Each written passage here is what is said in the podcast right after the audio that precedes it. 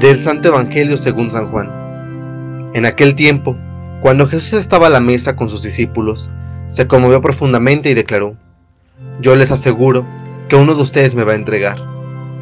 Los discípulos se miraban perplejos unos a otros, porque no sabían de quién hablaba. Uno de ellos, al que Jesús tanto amaba, se hallaba reclinado a su derecha. Simón Pedro le hizo una seña y le preguntó, ¿De quién lo dice? Entonces él, apoyándose en el pecho de Jesús, le preguntó, Señor, ¿quién es? Le contestó Jesús, aquel a quien yo le dé este trozo de pan que voy a mojar. Mojó el pan y se lo dio a Judas, hijo de Simón el Iscariote, y tras el bocado entró en él Satanás. Jesús le dijo entonces a Judas, lo que tienes que hacer, hazlo pronto. Pero ninguno de los comensales entendió a qué se refería. Algunos supusieron que como Judas tenía a su cargo la bolsa, Jesús le había encomendado comprar lo necesario para la fiesta, o dar algo a los pobres. Judas, después de tomar el bocado, salió inmediatamente. Era de noche. Una vez que Judas se fue, Jesús dijo, Ahora ha sido glorificado el Hijo del Hombre, y Dios ha sido glorificado en él. Si Dios ha sido glorificado en él, también Dios lo glorificará en sí mismo y pronto lo glorificará. Hijos, todavía estaré un poco con ustedes, me buscarán, pero como les dije a los judíos, así se los digo a ustedes ahora. A donde yo voy, ustedes no pueden ir. Simón Pedro le dijo, Señor, ¿a dónde vas? Jesús le respondió, A donde yo voy, no me puedes seguir ahora, me seguirás más tarde. Pedro replicó, Señor, ¿por qué no puedo seguirte ahora? Yo daré mi vida por ti. Jesús le contestó, ¿con qué darás tu vida por mí? Yo te aseguro que no cantará el gallo antes de que me hayas negado tres veces. Palabra del Señor.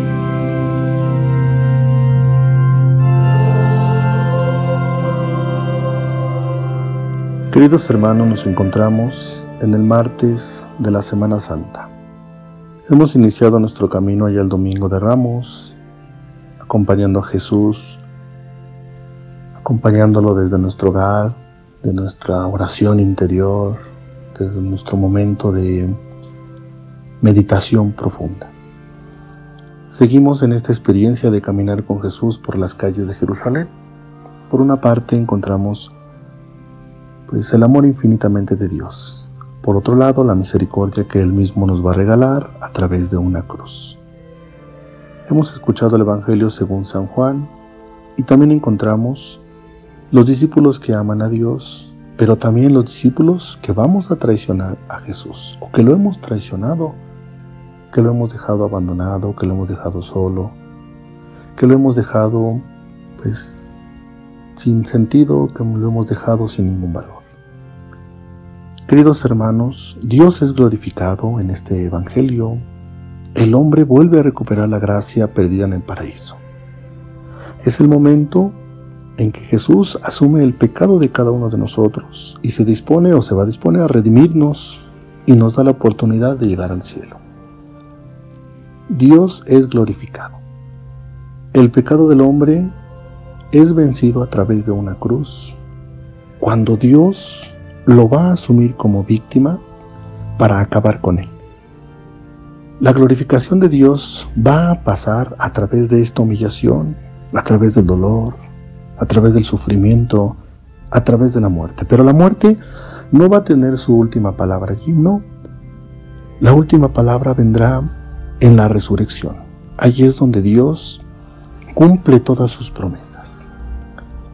Hoy, queridos hermanos, también asumamos esta humillación.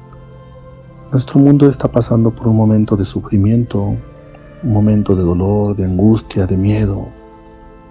E incluso cuando nos topamos con la muerte, asumamos pues estas debilidades y ofrezcamos, vamos a ofrecérselas a Dios o vamos a ofrecérselas a Jesús con amor. Ayudémosle a Dios a cargar su cruz. Ayudémosle a Dios a salvar almas. Hay que ayudarle con su cruz. ¿Y cómo le vamos a ayudar? Pues siendo buenos cristianos, siendo buenos discípulos. Él mismo promete pues que va a regresar y que va a venir con toda su gloria, que va a estar con nosotros. ¿Por qué? Porque el Hijo del Hombre va a ser glorificado y Dios tiene que ser glorificado con él.